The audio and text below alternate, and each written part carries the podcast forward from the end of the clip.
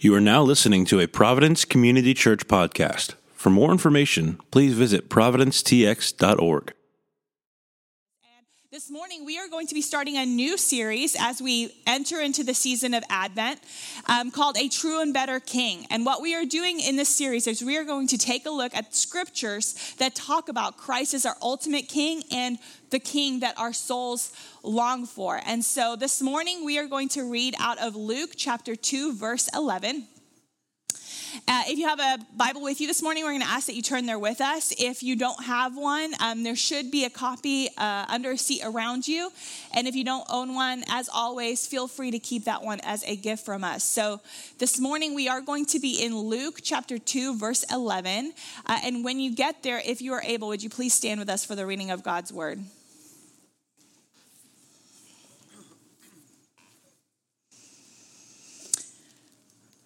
Verse 11 says, For unto you is born this day in the city of David a Savior, who is Christ the Lord. This is the word of the Lord. Thanks be to God. You may be seated.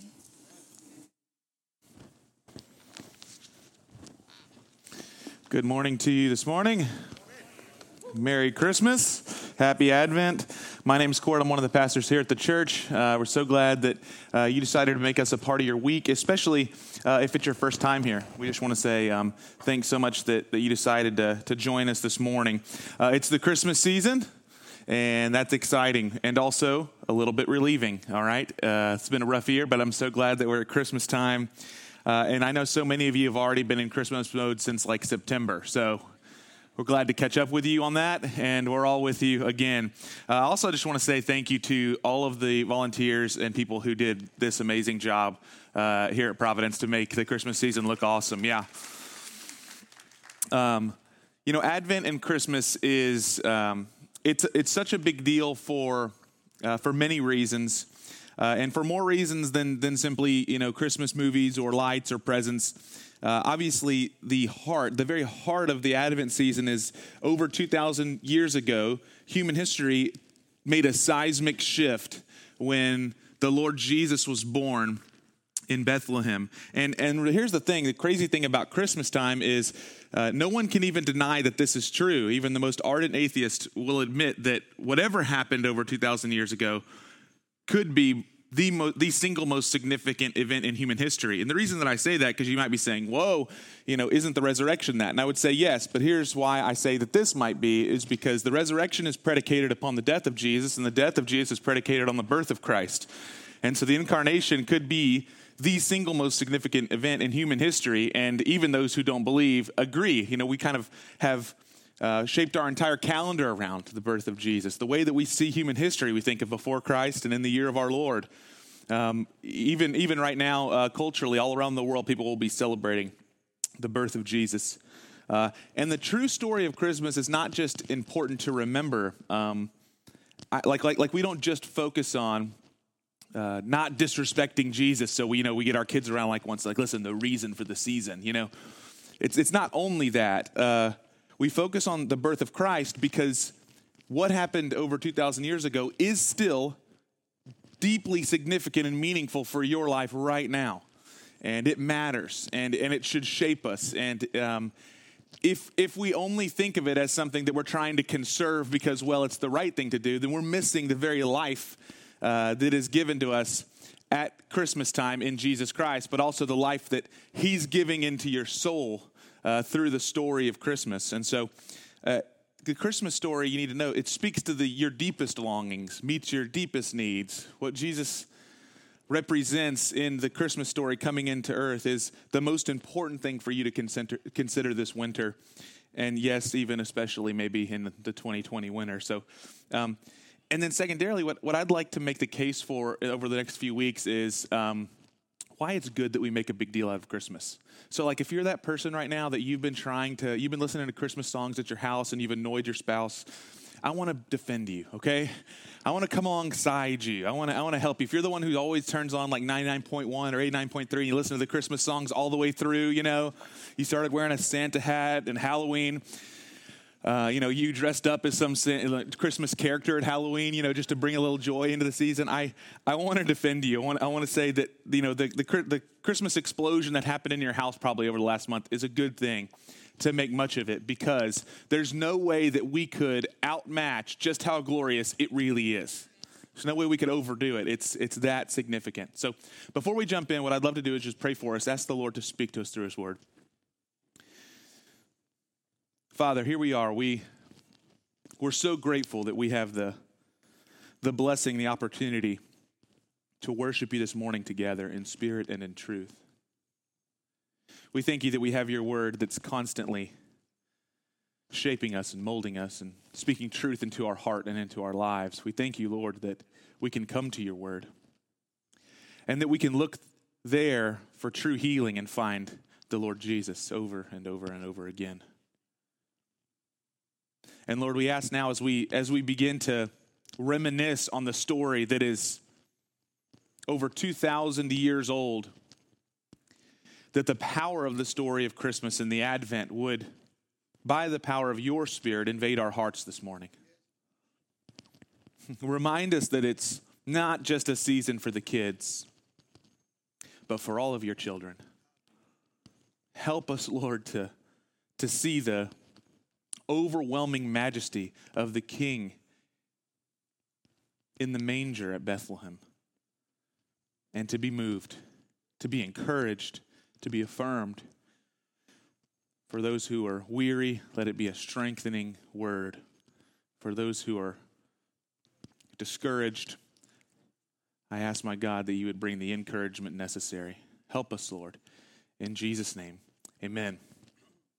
Okay, so Luke chapter 2, verse number 11. This is a short portion. I'm going to back up a little bit. I'll just read it up from starting from verse 8. But this is the story of the angel's announcement to the shepherds. If you go through the, the, the Gospels, pretty much the synoptic gospels but if you go through the first three gospels what you'll find is that there's these stories of the angel showing up to mary the angel showing up to joseph and then the angel showing up to the shepherds and, and the angels are proclaiming you know the lord's to be born and, and this is the story of the angel showing up most say the angel Gabriel showing up as a messenger from God to bring the news to the shepherds that it, the Lord is going to be born. he's going to be born tonight, and you need to go and you need to be witnesses to this birth. And so this is the way the Bible records it, and starting in verse 8.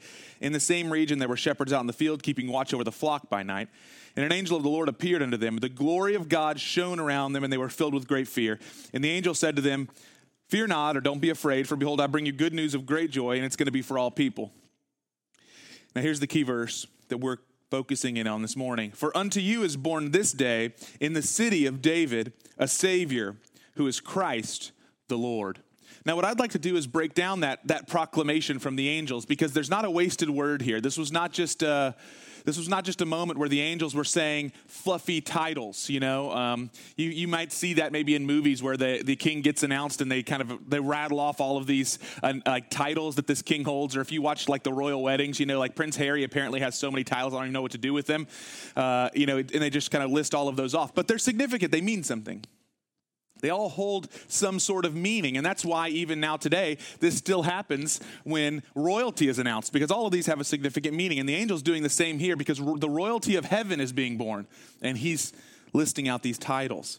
Now, the first thing that's significant, and I think it is the, the shaping uh, clause or the shaping line with this entire announcement, is that unto you is born this day in the city of David.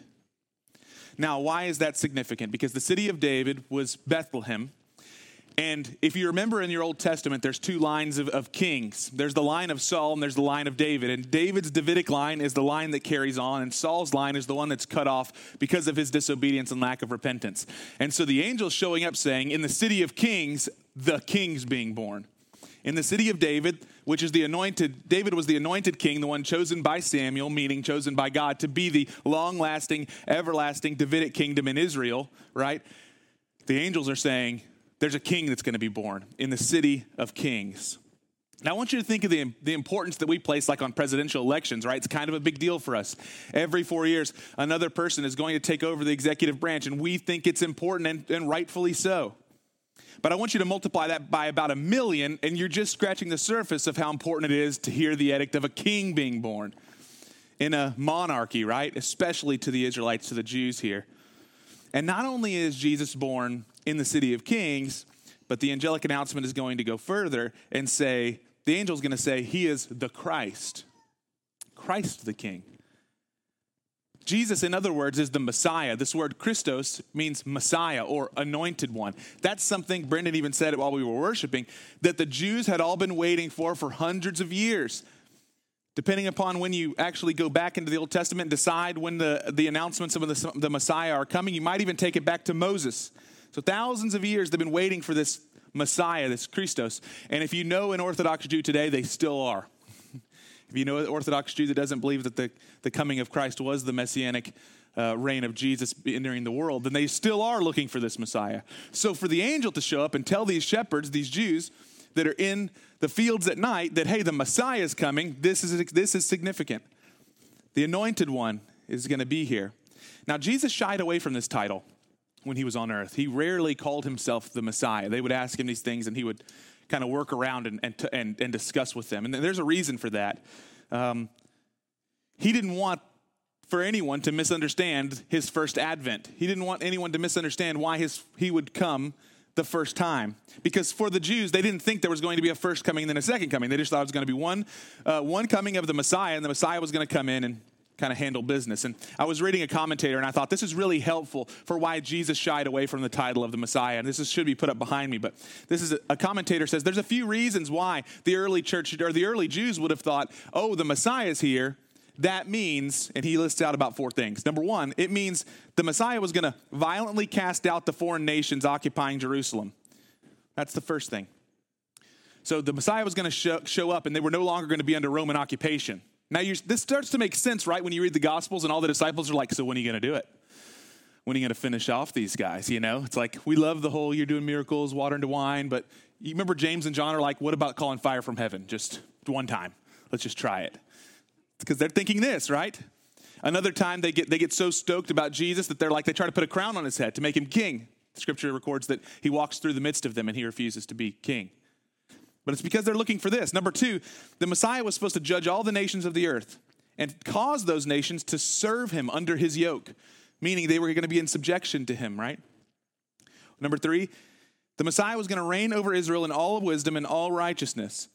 And that, remo- that, inc- that involves removing all foreigners from the land, purging the land of unrighteous Israelites in order to eliminate all oppression, and gather to himself a holy people. Now, as Christians, we look at that and you're probably thinking, that sounds outlandish. Why would they ever believe that? But you need to think with the mind of the, the Jewish, er, like first century Jew with the Old Testament, all of that would make a ton of sense, wouldn't it?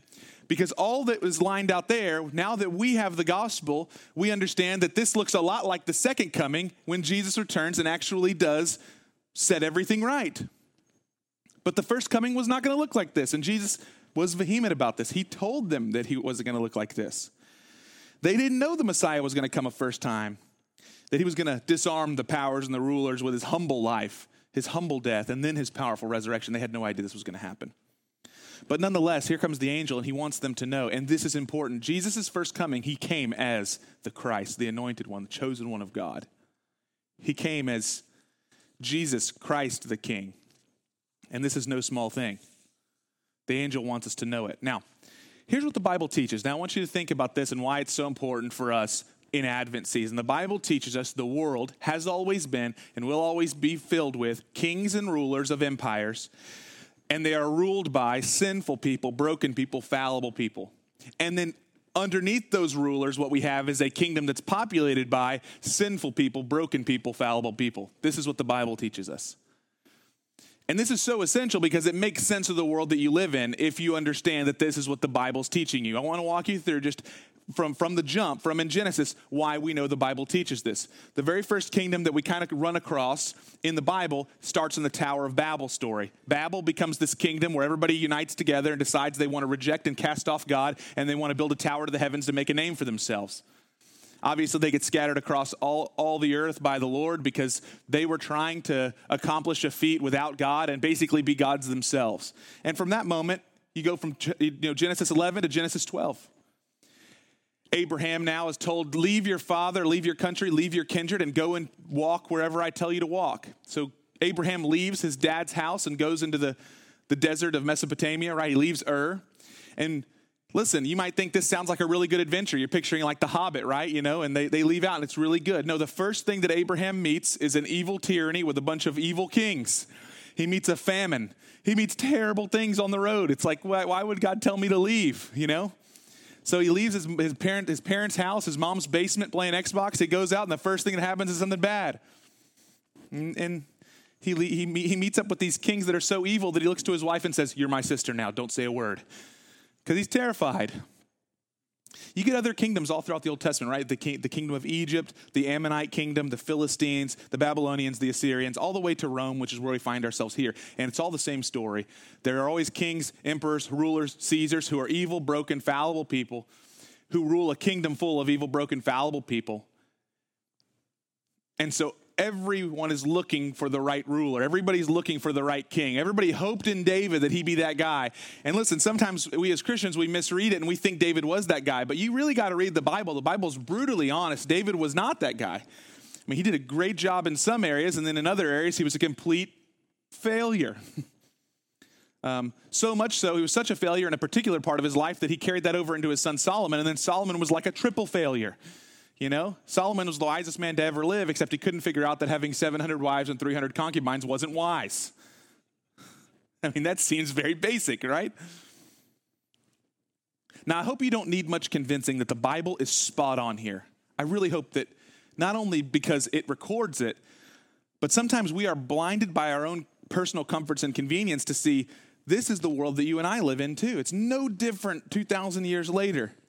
And this year has further underscored the truth that we live in a society and in a world where there are broken, sinful, fallible people who lead and broken, sinful, fallible people who follow. I was reading a, an article by, uh, by the BBC uh, most recently, and, and they said this about uh, something that's happening in China that doesn't, doesn't get spoken about very much. It says the Australian Strategic Policy Institute says that there's 380 suspected facilities in the Xinjiang region, some 40% more than previous estimates. China says its aim with these facilities is to tackle poverty and religious extremism in Xinjiang. Well, what you don't know, that's, that's a word salad for there are concentration camps in China. They now have found that there's 380 suspected facilities, which is almost half more, 40% more than what they thought. And it's a re education camps happening right now in 2020. You're like, no, never. We would never go back to that. Of course. Why? Because we have sinful, broken, fallible people that lead and sinful, broken, fallible people that follow. And the Bible tells us this. It's we're on this kind of this cyclical track. The children of Israel were on that track. We're on that track. Now, why do I even make make much of that? I make much of that because when the angel shows up and says you're going to have a different kind of king who's showing up, he's God's chosen king. Now you can understand why the, the reason of or the purpose of Christmas brings such hope to the human heart. Because the angel showing up and telling them there's going to be a new kind of king means the rule of all of human history is about to be broken with the one singular exception, and he's going to be born in Bethlehem tonight. Could you imagine being the shepherds? tonight, all of that's going to be broken with one little baby. And the Israelites of, of Jesus' day would have been longing for this kind of relief. Now, I think we should be longing for this kind of relief too. The Christ has come this Christmas, we should be exuding joy because the chosen king was born and the anointed one has already come. And I think the significance can be lost on us. And listen to me, I'm not throwing stones here because it's even lost on me at times. The significance of this is lost on us because we live in a world that hides the truth in plain sight. It's like we're, we're going to spend billions of dollars over the course of Christmas. We're going to have Christmas everywhere. And yet, deep down, we're missing what's so significant about Christmas, which means that we no longer have to be pining for the chosen person or human being that's going to show up and fix it all. He already came.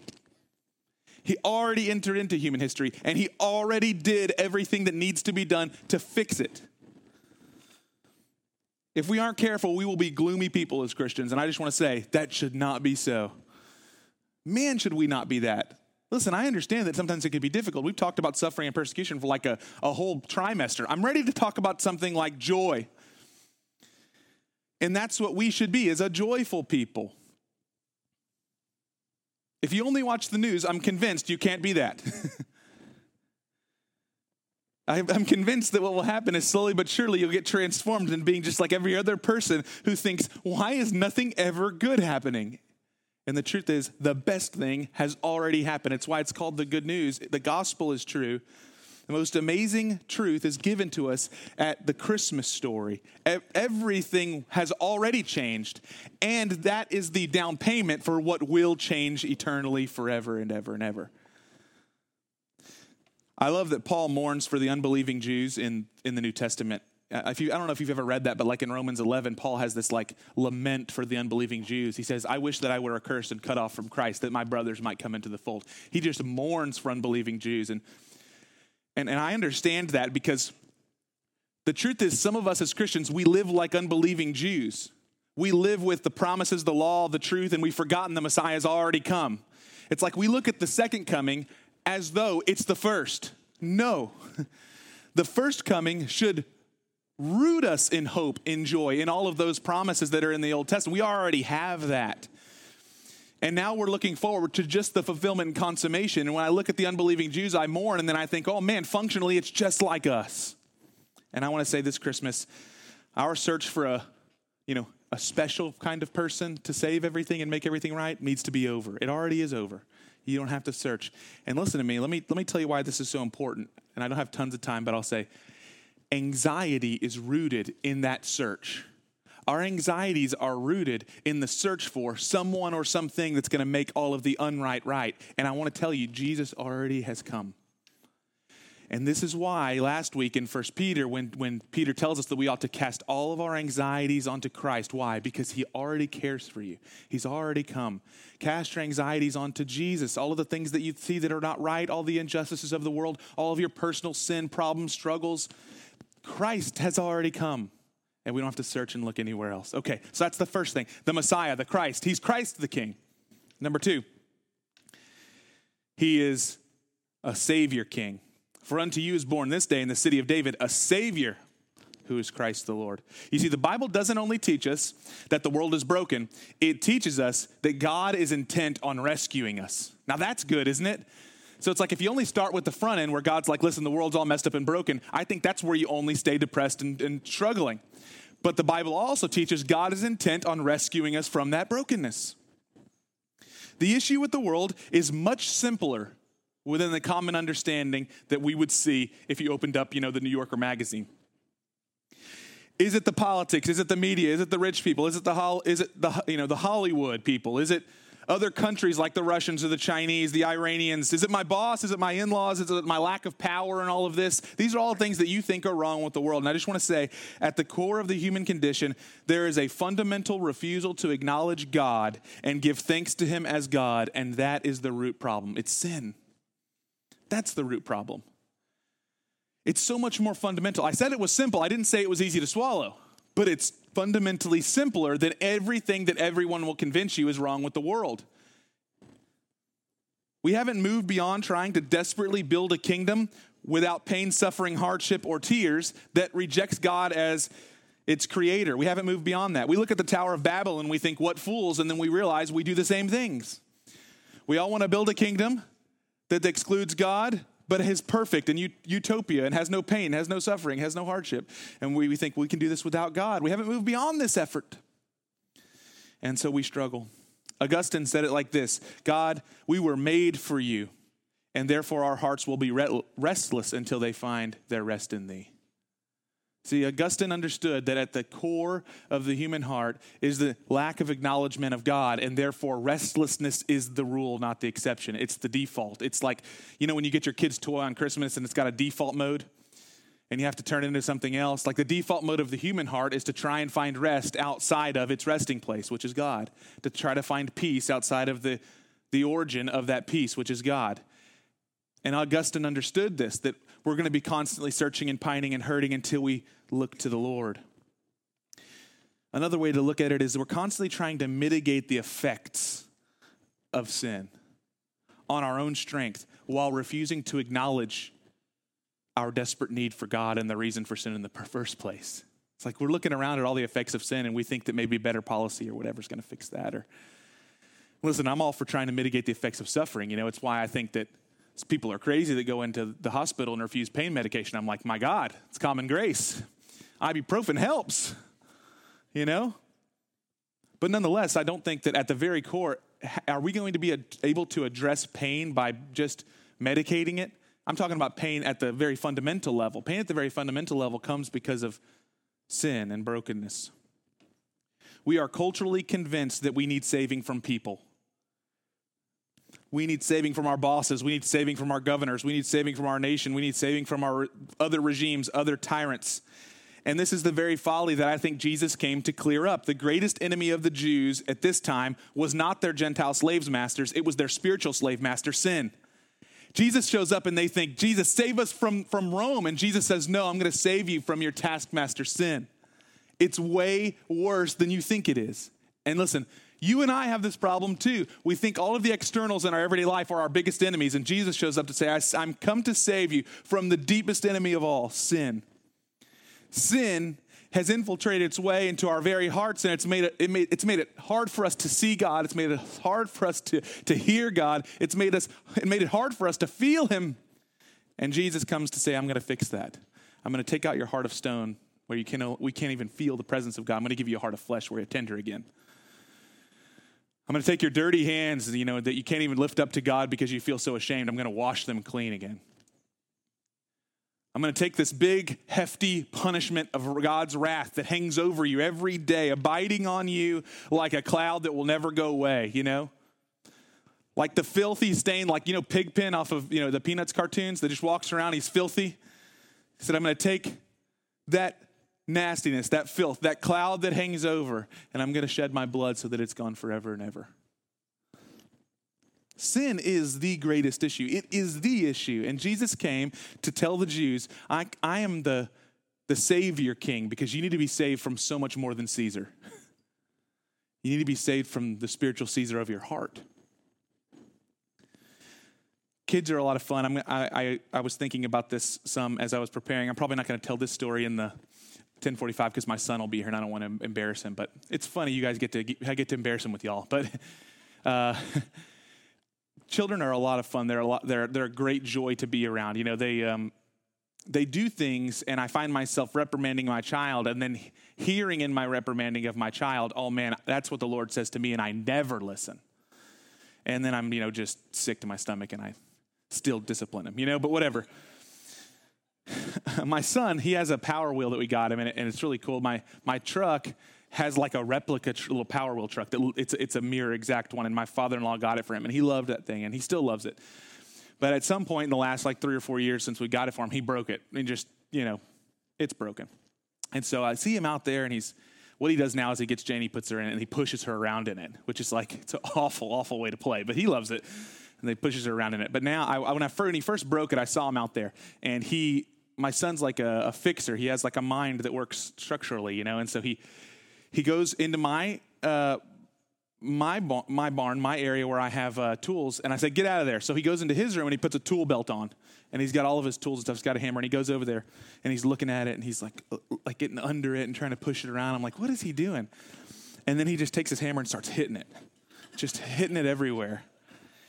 And I'm like, "Son, son, do you need help?" No, Dad, no. Like, no, I don't need any help. Like, don't get over here. I'm like, I don't think that's going to work. And he just keeps hitting it. I'm watching for like 30 minutes. He's just hitting this thing. And then he'd go back in there and try it, you know, getting pushed the, and then he just keeps hitting it. Now, the thing is, I have to say this to his defense, is that, you know, whenever uh, uh, the Power Wheel's battery dies, if you just give it a little bit of time, it'll get a little more juice and it'll go. So one time he did that, and he did it for like 30 minutes, then he pressed he's like, Dad, Dad, I fixed it, you know? And so he's going, but this time it was broken. And, uh, and there was no there was no fixing, and he was so disappointed. And, and as I was thinking about that story, I was like, they think they can fix the problem. My son thought he could fix the problem without facing the most fundamental issue, which is that it was broken at its core and he couldn't just hit it with a hammer. And we need rescuing, but we and we understand all of the symptoms of our brokenness, but we think that it can be fixed without addressing its most fundamental issue. Like, we can't conquer worldwide hunger or international conflict unless we've acknowledged that the problem is at the root. We are sinfully broken. We need a Savior. But we don't want to acknowledge that.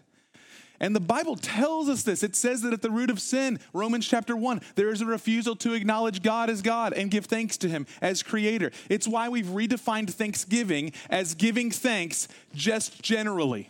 Can you think of the madness of this? You ask, who are you giving thanks to? It's like the universe. Who created the universe? Hmm. I'm just putting out good vibes on Thanksgiving. It's like, we, and we think this is intellectual. We genuinely, these are, these, are, uh, these are our betters culturally. This is what they say just give thanks. Send out your thanks into the world. They're on Instagram, you know? It's like, man, we, we just, we like this, we eat it up. What is at the root of that kind of comment? I know there's a God. I know I should be thankful to him, but I, I refuse to acknowledge him. I would rather thank the stars, my lucky stars, than I will thank the God who made them. And I know what you're thinking, Kort, I get it. Jesus is the answer, reason for the season. I get it. And I just want to say, pause for a moment. When is the last time that you yourself, not generally, not theoretically, you yourself have admitted and put, your, put yourself in the place of needing saving? Not like, yeah, I was in need of saving past and Jesus saved me. That's true theologically. But there's also some theological language in the New Testament that says you and I are being saved day by day. When's the last time you put yourself personally into that place of I'm being saved? I'm in need of saving. I am drowning in the ocean with my arms up, and Christ is regularly pulling me out of my own brokenness and sin. See, Christ the Lord is our only hope. When we consider the great conflicts of our world and hardship, I hope you have that singular focus. People need to hear the message of Christ the Savior King more than any other message. Only Christ can free us from the bondage of sin because only Christ stared the temptation of sin and Satan himself in the face. You remember the desert scene where Jesus goes into the desert fasting 40 days and 40 nights and Satan shows up? That's a rough day.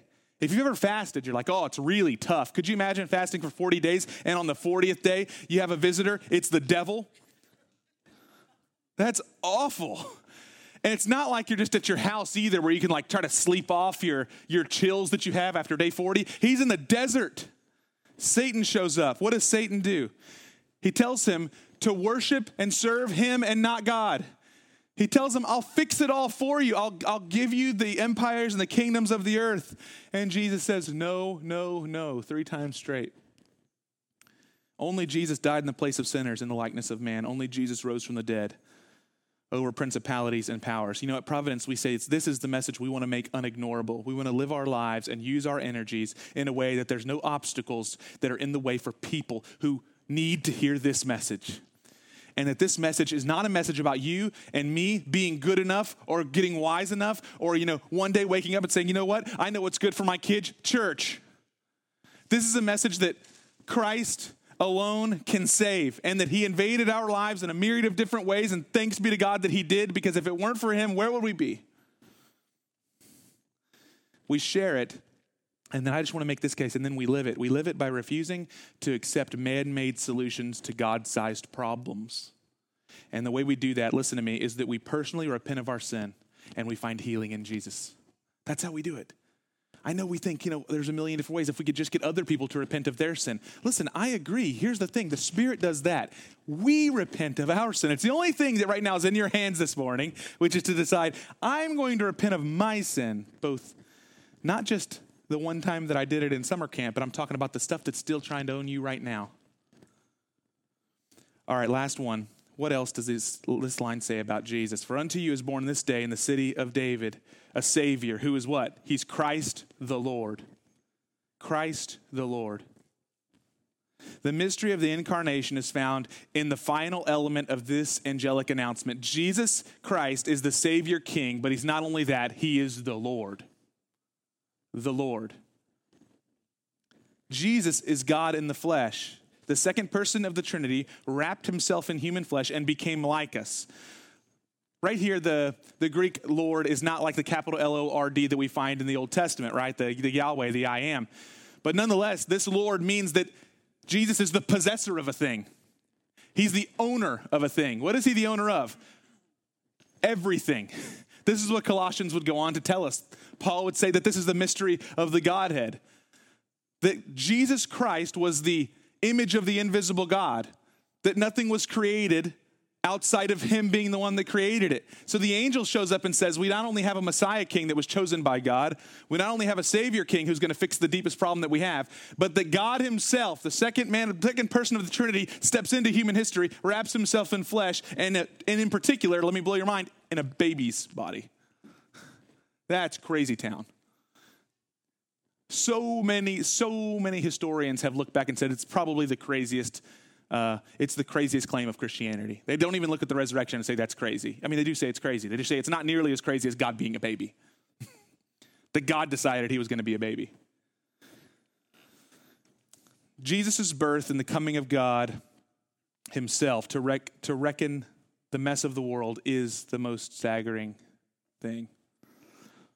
Roman emperors may be on the list of the most narcissistic of all time, but few emperors flexed their ruling authority like Caesar. And Caesar, in the time of Jesus' birth, was a very evil man, a very strong man with tons of power. And then God shows him up by saying, I'm going to come in the likeness of a child, and you will do nothing about it. He even moves into the heart of Caesar Augustus to have this census happen so that the census will bring Jesus' parents back to the city of Bethlehem so that, oh no, Mary's going to have the baby and Jesus is born in the city of David, even though he's from Nazareth. Like, you got to picture this this guy Caesar sitting on his throne thinking, ah, there's nothing that I can't do, there's no one that I can't command. And God says, I want to show my power through him. And he does it in the most left handed way, right? It's not like God shows up and just slays Caesar, kills all the armies of Rome. No, he, he actually moves in the heart of this guy to, to get done what God intends to get done. It's incredible. Now, what makes the story really hit, though, of Christmas? And now, this is key for me. What makes the story really hit is the same thing I think that makes most Hollywood stories really hit. Like, why is it that certain movies bring in billions and billions of dollars? Y'all ever thought about this? Like some are really, really good, and then some of them are like, eh, not so good. Now I know there's somebody here that's like, you're a real media critic, you're like an artsy person, and so you love the indie films, and you're like, no, they're amazing, and here's why. But most of the people are like, eh, that's weird. And I'm not, I hope I'm not offending you. You know, it's like just like 90% of people are like, oh, not really crazy about, you know, the the French film that came out last year or whatever. It's like if you look at the top 10 movies, everybody like everybody just agreed they liked Jack and Rose, you know? They just liked that Jack like gave himself up for Rose. They liked that. Apparently, everybody likes superheroes. Like five of the ten billion dollars, everybody just likes to see Captain America take his shirt off. Apparently. But why? I think they all make are so successful because they have a hint of the deeper stories and the deeper truths that are woven into the fabric of creation. One of my personal favorite movie archetypes is when the king shows up to his fallen kingdom and he sets things right again. It's one of my favorites.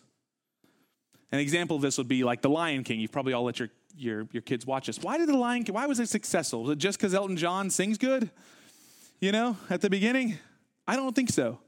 You guys know the story, right? It's like Simba gets exiled from his father's kingdom and he's got this evil uncle Scar. So many things, so many archetypes here. We get this, right? Scar's kind of a skulky, dark haired lion. He basically kind of dupes Simba into believing that he needed to go to a place that he didn't need to go. You guys ever catching this theme? Here, you need to go into this place that your father said you should not go. And then he goes, and what happens? The father himself has to ends up sacrificing himself to save the son. There's, there's pretty big themes here. Are we catching it? So what does Simba do? He's, he's, exiled from his father's kingdom. He spends a lot of time schlubbing with his buddies, you know, like Timon and Pumbaa. You guys know those guys. But then he's summoned by his elementary school crush, Nala, right? She comes back and it's like, you got to come back to Pride Rock. Things are bad. And then the animation is perfect here, right? Simba comes back and Scar is doing what? He's abusing the women. All the, all the girl lions are getting beat up. And then he abuses, he slaps Simba's mom. And in the animation, what happens? Simba comes back. And you can't help but in that moment go, yes, you know, it's why you watch Taken with Liam Neeson and you're like, this is what should happen every time. Every punch, every murder, you're just like, mm-hmm, mm-hmm. We become just crazy town when things like this happen because you're just thinking, this all makes sense. Simba shows back up, the rightful king. It's the same thing like, you know, at the end of Lord of the Rings, the second one, and they're all just kind of, they're holed up. They're the last, they're the last battle, right? It's like they're just they're all going to end up dying. All these orcs are pushing in. The, the horn gets blown, and all of a sudden they remember, oh, Gandalf's going to show up. Here comes a white wizard, which is never a hero in your, as a kid. When you're a kid, you never think, you know, who's a hero? A white wizard, old man. No. But once you watch Lord of the Rings, it doesn't matter how old you are, you're like, yes, yes, do it. Do what needs to be done. this Christmas, we need to be reminded that the God King has come and he will return. He's invited us into the work of restoring the earth, and he is currently in the heavens and does what pleases him. The Bible says all authority has been given unto Christ in heaven and on earth, and now he sends you and me into that world, into the broken mess. Stop slumping in the shadows of the broken world. The king has already returned and given you authority and power. Christ the king has filled you with his spirit. He has promised to be with you always and send you into the world as his emissary, as his ambassador with the authority to conquer darkness that is in the world. And you and I have this message at Christmas. We don't need to be slumped shoulders, weak kneed, feeble. We don't fight with carnal weapons, that's true, but we have all the weapons that matter. Christ has given them to us. And he's also disarmed the power and the rulers and authorities of the world. Now, think about that it's like the battle has been it's like what you do with your with your child when you want them to succeed. You basically just kind of game the system so that no matter what they do in this game they're going to win. Because you want to give them a little bit of a, a, a boost of ego right? It's like i want my son to like basketball so i drop the goal and every once in a while when he's not looking he shoots an air ball and i just tip it in. And then i celebrate like he did something great. God has done this for us in the gospel. He's disarmed the people we're fighting against He's died so that you and I are no longer guilty. He's gave us all these unfair weapons, like we get to call upon him in prayer through the Spirit, and he's going to come in and do according to what we've asked. He's given us all these weapons to demolish the enemy. And still, the enemy's done a great job of convincing us that you and I are powerless, and it's just, you know, all gone downhill, and we're struggling, and it's tough. And, and listen, I'm not saying it's not tough, it, it is tough, but while the world is looking for a kingly Messiah, a Savior King, and a God King, we need to be reminded we already have him. Brothers and sisters, we already have the answer because we have the gospel. We have the true and better king in Jesus who stepped off of his throne and came into our struggle and he overcame. This is why he said in John 16, In the world you will have tribulation, but take heart. I've already overcome the world. I love that Jesus said that before the cross. What a man. Like, what a king. He's like, I've already beat them. He hasn't even faced the hardest thing he has to face which is the cross. But he already knows I've come and I've defeated them. They have nothing over me. Think about it. We're going to get into this in a couple weeks. Think about his discussion with Pilate. Pilate says, Do you not know I have all authority over you? And Jesus says, You have no authority except what's been given to you. All of the disciples run away at the Garden of Gethsemane. Judas kisses him and he says, You will betray the Son of Man with a kiss. And then he says, But guess what? It's your hour. You have one hour under the power of darkness, and I'll give myself over to you. One hour. Friends, that hour has been done. When Jesus rose again, that hour's over. The power of darkness no longer rules. And we have a true and better king who reigns forever. I want to close with one uh, a quote by St. Augustine about the incarnation that I thought was powerful. And if you'll stand to your feet, I'll just quote it to you and pray. Listen to Augustine's understanding of the incarnation. It, it really moved me. He says, Man's maker was made into a man that he, the ruler of the stars, might nurse at his mother's breast, that the bread of life might hunger, the fountain might thirst, that the light might sleep, that the way would be tired on its journey, that the truth might be accused of false witness, that the teacher might be beaten with whips, that the foundation might be suspended on wood, that the strength might grow weak, that the healer might be wounded, and that life might die. Let me pray for us. Father, let us be wowed all again together at the incarnation this morning. Jesus, you truly did enter into human history as a babe. You truly did live a perfect life. You truly did die a vicarious death, and you are alive forevermore. We believe it, Lord. And we ask, would you help us to receive all of the blessings and benefits that come from taking that story and believing and knowing securely in our hearts that you are not just another Galilean Jewish man who was born 2,000 years ago, but you were the chosen, anointed Christ. Holy Spirit, today, would you, would you move on us to approach this Advent season with a lot of joy and a lot of courage? Help us to, like Paul in Romans, say, we are not ashamed of the gospel. It is the power of God into salvation. Help us, God, to believe that and to share it and to live it. We love you, Lord. And we ask all these things in Christ's name. Amen.